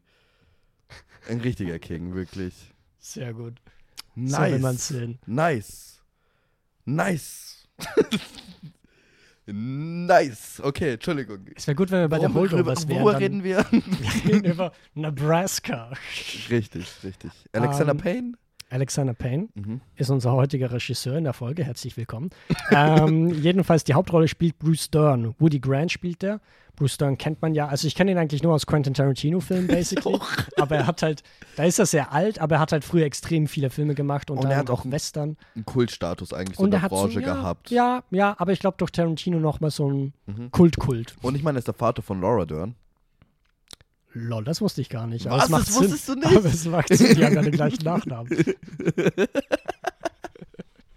Ja, er ist der, er ist der Vater von Laura Dern. Dann hat Payne schon mit Vater und Tochter Ja. zusammengearbeitet, basically. Das ist ja lustig. Bruce Dern spielt auch in Nebraska übrigens einen Vater, nämlich ähm, wieder einen sehr alten Vater, der nicht mehr Pensionist, sondern wirklich Senior, der basically glaubt, er hat eine Million Euro gewonnen. Also er hat so einen Scheck bekommen, wo das dann draufsteht. Man muss da einfach nur nach Nebraska, Mhm. ich glaube Oklahoma, Omaha, Omaha, Oklahoma? Oklahoma? Äh, na, nee, nee, Lincoln. Lincoln ist in Nebraska anscheinend. Ja. Und er ist in einem ganz anderen Bundesstaat und er will jetzt eigentlich immer dahin gehen, damit er seine eine Million Euro, äh, Dollar meine ich natürlich, ist ja USA, äh, einheimsen kann. Aber sein Sohn unter anderem, der sagt ihm schon, ey, Dad, das ist halt ein kompletter Fake. Du bist ein bisschen alt, du bist ein bisschen senil. Äh, da kriegst du nix. Hört sich nach einem Arschloch an, der Sohn. Sohn wird gespielt von Will Forte. Hört sich an wie ein Arschloch, Will Forte. Ist anscheinend ein Komödiant, Komiker, Comedian. Ja, ich kenne ihn sogar. Ja, geil. Also persönlich. Ähm, aber Ich habe das Gefühl, ich bringe dich heute immer so ein bisschen raus. Ja, aus deinem- weil ich zuerst überhaupt nicht zuhöre und dann denke ich nach drüber und dann denke ich so, hä? hä? What the fuck is he talking about? Aber jedenfalls, ähm, dieser Sohn entschließt sich dann, nachdem der, das dritte Mal schon der Vater abgehaut ist, um sich das Geld einzuheimsen, dass er mit ihm was macht? ähm, ähm, ähm, ein Roadtrip? Ein Roadtrip, ganz genau. Ähm, und das, obwohl die Ehefrau von Bruce Dern das überhaupt nicht cool findet. Die wird übrigens gespielt, großartig von June Squibb. Mhm. Squibbable mit Doppel B, June Squibb? keine Ahnung.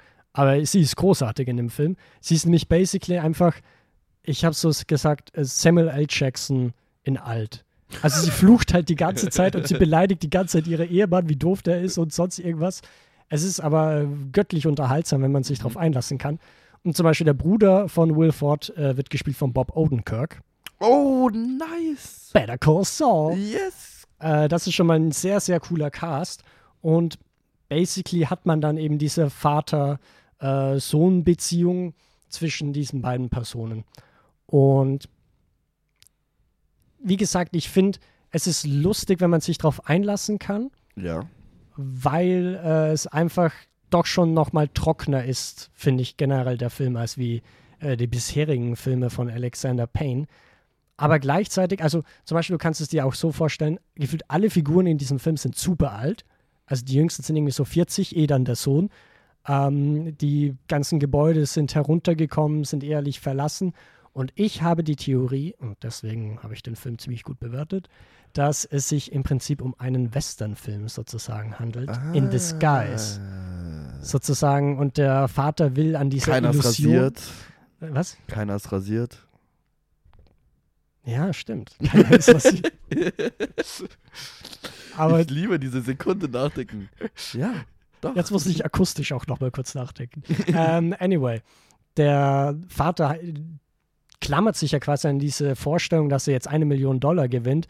Wie, keine Ahnung, für eine Handvoll Dollar hat sich das irgendwie so angefühlt. Ja? Wo er mit dem Sohn herumreist, dann kommt aber auf der Zwischenfahrt, macht er noch so ein Familientreffen, weil er eh gerade unterwegs ist. Mhm. Und die ganzen Cousins und so, die kommen dann zu ihm und sagen dann so, hey, du hast uns doch, also weißt du noch, wir haben dir doch mal ein bisschen Geld Ah, geliehen. Und so. Geldschleimer. Ja, genau, genau. Die kommen dann und auch andere Leute irgendwie, im Dorf, wo sie vorher gelebt haben, wollen dann auch noch so ein bisschen. Also da kommt die ganze Gier, die man ja aus dem Western kennt zum Beispiel. Mhm. Basically die Ehefrau ist es dann, die dann halt alle übelst anschnauzt, sie sagt, shut the fuck up und so Zeug. Ja. Ähm, das, Shut the fuck up und so ein Zeug, Leute. Ey. das mochte ich, das mochte ich. Deswegen finde ich den Film nochmal neben, ja, diese Unterhaltung, Komik, aber nochmal mehr Tragik, äh, ganz toll. Und was gibt's denen? Vier Sterne. Wow, wir sind, also Alexander Payne haut ja nur raus, oder? Ja, oh, Holy shit. Das der kann so doch keinen weh. Fehler machen. Der kann doch keinen Fehlschritt machen. Der kann doch, der macht doch alles richtig. Wenn jetzt überall vier oder viereinhalb Sterne, dann Ja, kann doch ja. der nächste Film nur fünf von fünf sein. Oder? Ich meine, was, was soll denn passieren? Was könnte denn nur passieren? ah, Mr. er kann Rau- sich doch nicht Mr. selber sorry, klein, sorry. Klein machen, kleiner als er ist. Entschuldigung. Ja. Mr. Raul Rush. I have bad news for you. It's very, very bad. Wieso denn? Ich meine, was soll denn schon passieren? Kommen wir, was ist denn der nächste Film? Der nächste Film wird klein geredet. Es ist Downsizing aus dem Jahr 2017. Apparently jetzt ein Science-Fiction-Film das erste Mal sozusagen. Wie das erste Mal? Ach so. Science fürs Alexander Payne. Ja. Jetzt nicht, er hat jetzt nicht das Science-Fiction-Genre erfunden. Ich dachte, mit das war diesem so der erste Science-Fiction-Film mit Matt Damon. Mit Matt Damon. Auch ein Roadtrip aber an sich, oder? Ja, ich weiß nicht, wo du die Road siehst, aber wenn du magst, hat es Elemente davon. Mhm. Sie reisen, wenn ich mich recht er- entsinne. In Von, mikroskopische Größen. Worum geht's denn da? oh Gott, du bist ein Arsch. äh, ein A- A- Asel. Also, Also, äh, Downsizing, vorweggenommen habe ich es ja gerade schon, die Hauptfigur Matt Damon.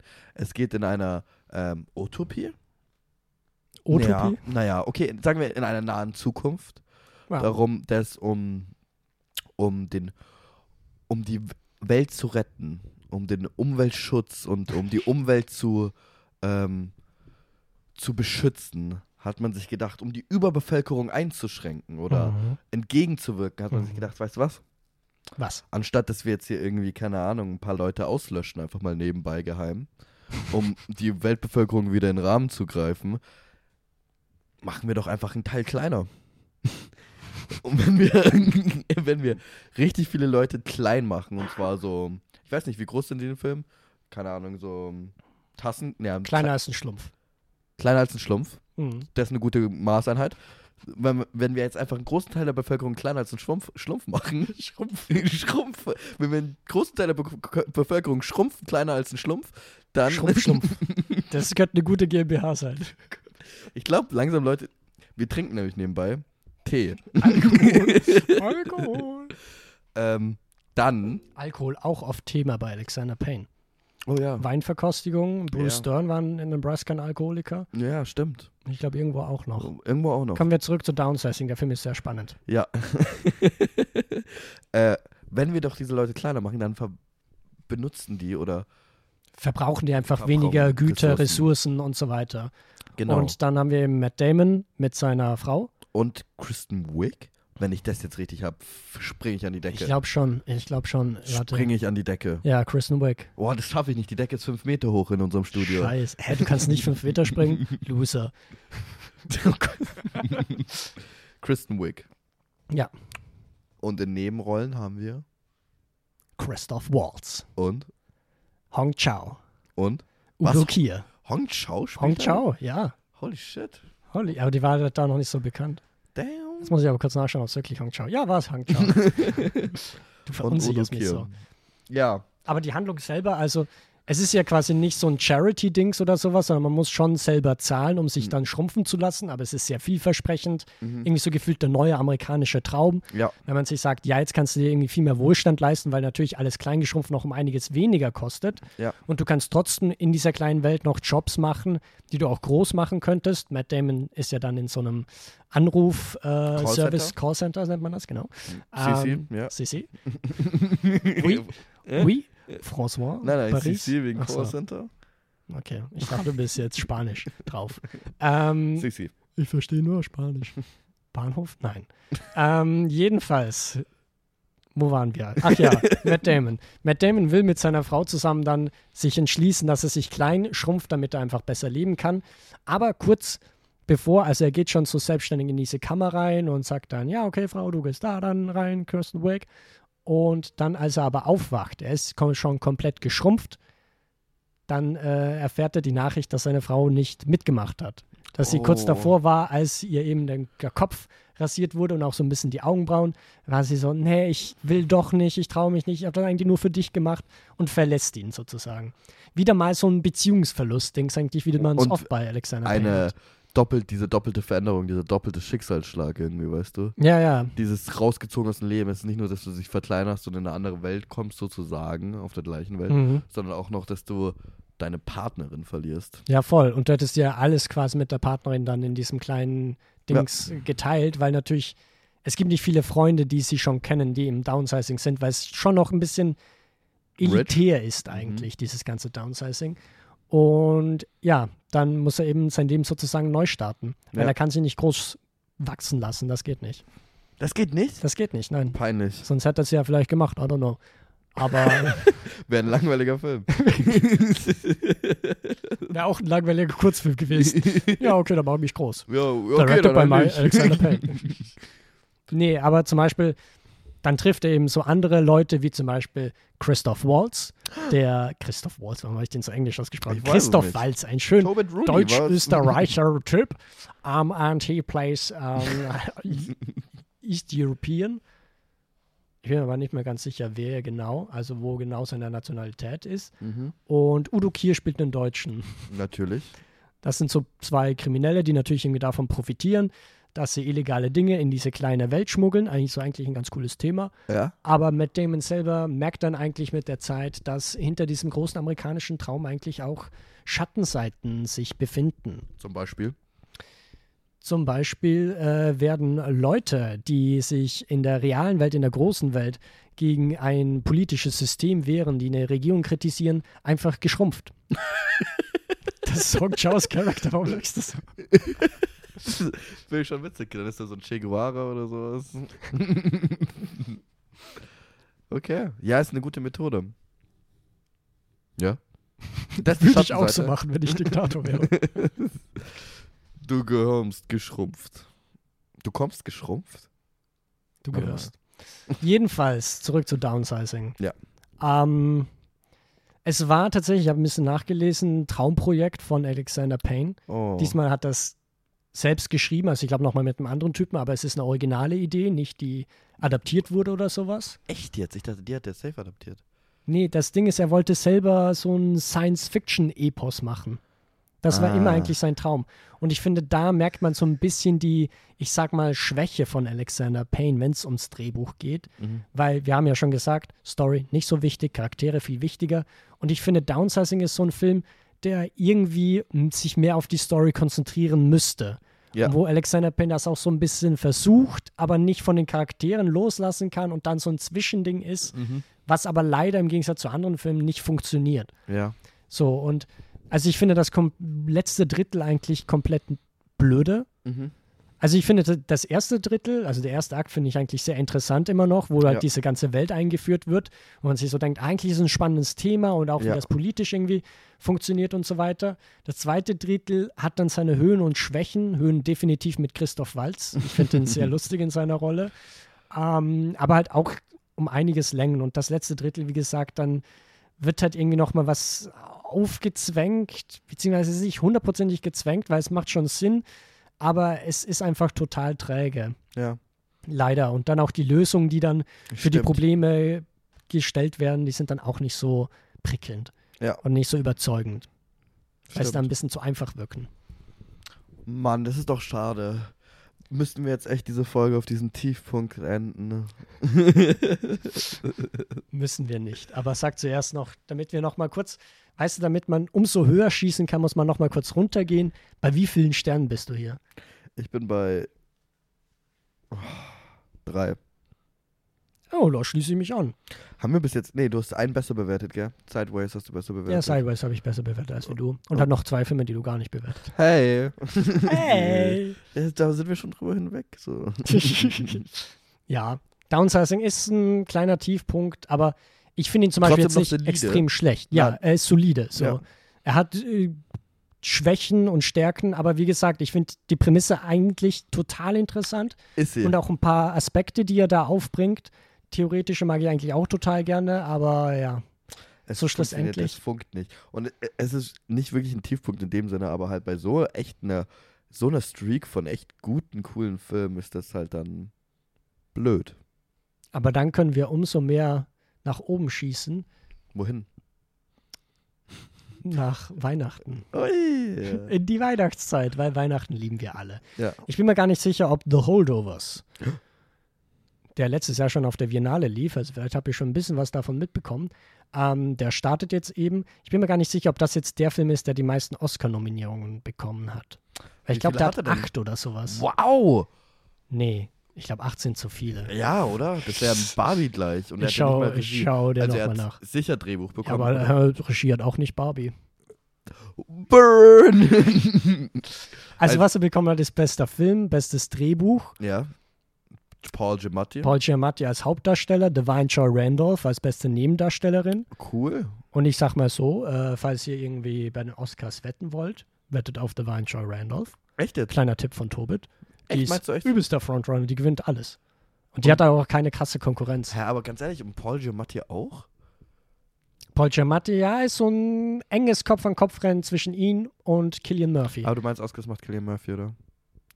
Ich kann es dir bis jetzt noch nicht sagen, weil ich, also ich habe mir jetzt, Tobit, sag's mir im jetzt. jetzigen Zeitpunkt würde ich tatsächlich auf Paul Giamatti setzen. Ich glaube, dass er das schon noch, weil Oppenheimer schon zu viel gewinnt, Yes. so gefühlt. Ähm, aber gut,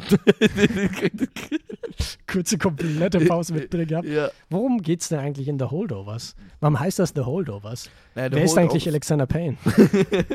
In The Holdovers, äh, es dreht sich das alles wieder, sind wir wieder in, zurück in der Schule, wie, wo wir angefangen haben mit der Back Action. to school. Und zwar geht es um ein ähm, Jungeninternat, mh, an denen über die Weihnachtszeit immer ein paar unglückliche Schüler ähm, nicht zu ihren Eltern kommen können aus bestimmten Gründen, ne? Und deswegen die Ferien im Internat verbringen mit einer Aufsichtsperson, erteilten Aufsichtsperson. Und dieses Jahr ist das leider Paul Giamattis Figur. Ein sehr strenger Lehrer, der sehr viel auf Disziplin legt. Lateinlehrer. Lateinlehrer. Nee, auch. Geschichtslehrer, Geschichtslehrer. sorry. Aber er sagt dazu. sehr viel auf Latein. Ah, Und er Das sagt ist auch sehr viel schlimm. auf Latein. Schlimme Kombi, schlimme Kombi. Schlimme Kombi. Ähm, Hattest du mal Latein? Ich nicht. Ähm, nee, aber ich kann Exorcitamus te omnes um mundus spiritus errare est umum. Veni vidi vici. Veni vidi vici. In Vinas Veritas. In Vinas Veritas. ähm, auf jeden Fall, The Holdovers sind genau diese, sind genau diese unglücklichen Schüler, die über die Weihnachtszeit halt nicht zu ihren Familien können und deswegen im Internat bleiben müssen. Und ähm, ja, äh, in The Holdovers entsteht dann so eine ganz schöne Geschichte zwischen diesem verbitterten Lehrer, der sehr viel Wert auf Disziplin legt, oder nicht mal verbittert. Würdest Ja, du verbittert, ist das das verbittern, Richtige? ja, ich weiß nicht. Das ist nicht richtig das Richtige. Ich glaube, Adjektiv. wenn wir auf ihn blicken, dann würden wir ihn als verbittert bezeichnen, Ja, aber der- er selber würde sich nicht als verbittert bezeichnen, Genau. weil er eigentlich ganz okay ist mit seinem äh, Lebensstatus Und auch wie er sich verhält. und auch wie er sich verhält. Man muss ja dazu sagen, er macht, er beleidigt die ganzen Schüler die ganze Zeit. Ja, Die aber auf ganze die Zeit. witzigste Art und Weise. Ja, und das ist das, ist, das, ist das Lustigste, glaube ich, am Ja. ganzen Film. Was halt natürlich sowohl am Drehbuch liegt, aber eben auch an Paul Giamatti und seine Performance. Ja, auf jeden Fall. Auf jeden Fall entsteht eine ganz interessante Geschichte zwischen diesen äh, Lehrer, diesen sehr wer- wert, der auch sehr große Wertschätzung und ähm, für dieses Internat hat. Er hält sehr viel von dieser Schule. Und ähm, also im Ja, Sinne ja. von, von den alten Golden Ages Zeiten würde ich würde sagen. Er war ja selber in der Schule, basically, Genau. hat so traditionelle Werte, eher- auch eher Genau. konservative, wie man Pädagogik betreiben sollte. Und einen jungen Schüler, der über die Weihnachtszeit von seiner Mutter allein gelassen wird und in diesem Internat verbringt und der Köchin, gespielt von Divine Joy Randolph. Richtig. äh, genau, und die, diese drei entwickeln halt irgendwie eine Beziehung und ähm, ja, es ist halt echt ein echt sehr ungewöhnlicher, aber jetzt schon klassischer Weihnachtsfilm, finde Ja. ich. Er ist echt, der passt richtig schön in diese Season. Er hat ein schönes Wohl, Wohlbehagen irgendwie. Und es ist eine richtige warme Decke, die du auch über einen legen kannst und trotzdem auch sehr unterhaltsam irgendwie und sehr viel. Es ist so, wie wenn du Dead Poet Society eigentlich in die Weihnachtszeit Ja, setzen würdest, basically. Ja, schon. Den Vergleich kann ich, kann ich unterschreiben. Das merkt man auch generell. Also, der ist, hat, also er spielt in den 70ern der Film, aber er hat auch die ganze Zeit so einen 70er Retro-Look. Ja, Also auch zum Beginn, die ganzen Firmenlogos sind natürlich Ja. im 70er-Stil. Aber es fühlt sich auch einfach an. Ich weiß nicht, ob sie wirklich mit einem Analog gedreht haben ich oder glaube, ob es ein Filter ich, ist oder sowas, aber es äh, sieht total nostalgisch aus und irgendwie geht man darin voll auf. Äh, Es wirkt tatsächlich, dieser Film ist dieses Jahr erscheint in österreichischen Kinos, aber wenn, als ich, wir den auf der Biennale gesehen haben letztes Jahr, fühlt sich das so an, als wäre das eine Retrospektive gewesen von Klassiker aus den 80er, 70er Jahren so. Ja, ja, und true, das ist true. so nice, dieses Gefühl anzufangen. Und ich liebe es auch immer, ich arbeite im Apollo-Kino, ich liebe es immer, wenn der Trailer läuft, weil der Trailer auch genauso gemacht ist, wo, worden ist wie diese 70er, 80er Jahre Filme. Mit diesem typischen Narrator from the director of Ja, Sideways, ja. new film, The Holdovers. Ja, das ist Freeze großartig. Frame, es ist wundervoll. Genau das gleiche Gefühl hatte ich, als ich äh, unter anderem Videos geschnitten habe, wo ich halt die Trailer Ja. für The Holdovers brauchte. Das ist einfach immer schön. Ja, wirklich. Und äh, hier, wir haben ihn noch gar nicht erwähnt. Holy shit, wir reden hier gerade die ganze Zeit von Paul Giamatti und. Dominic Sessa.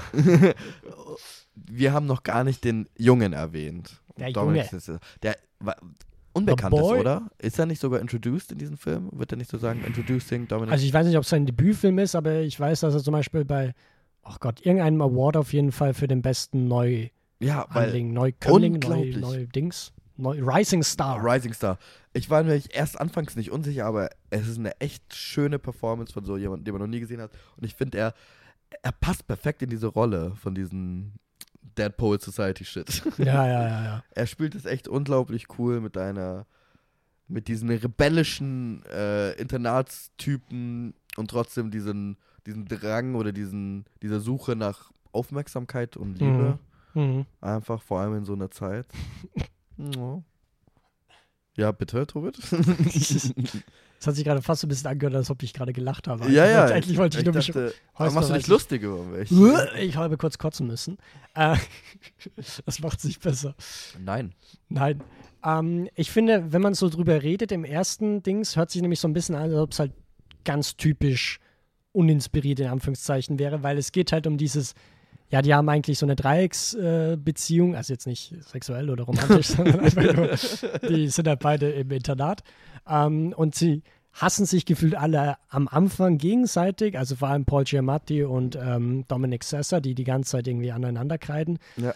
Aber dann merken sie, nee, eigentlich haben sie doch ihre Gemeinsamkeiten und so. Ja, Aber so kitschig ist der Film tatsächlich schlussendlich gar nicht. null. Weil ich finde, ähnlich wie es Payne schon bewiesen hat, macht er dann auch ganz ernste Themen. Ich sage nur Tabletten. Mhm. Diejenigen, die den Film gesehen haben, wissen, wovon ich spreche. Ja, Ähm, das wird einfach nur so in einem Film, also im Film in einer kleinen Szene wird das kurz so ge gezeigt und dann ist es nicht mehr so ein großes Thema. Ja. Aber du weißt trotzdem, du weißt, was genau da vor sich geht Mhm. und dadurch bekommen alle anderen Szenen nochmal viel mehr Gewicht. ja, Und es ist auch 70er Vietnamkrieg. Ja. Dann äh, wird auch noch über Klassizismus besprochen, weil natürlich die ganze Jugendinternat ehrlich elitäre Jungen sind, die, Ja. wo halt die Eltern halt super reich sind und sie dann auf äh, dieses Internat schicken können. Und dementsprechend ist das irgendwie so ein Film, der sowohl auf einer Oberfläche sozusagen total unterhaltsam ist, Mhm. Aber gleichzeitig auch noch immer wieder so schwere Themenpunkte irgendwie mit reinbringt, wo das sich auch sehr authentisch anfühlt, finde ich. das ist wunderschön. Und das nochmal in der Harmonie eines ziemlich funktionierenden Weihnachtsfilms einfach. Ja, Nee, funktionierende, nicht ziemlich. Streich das ziemlich.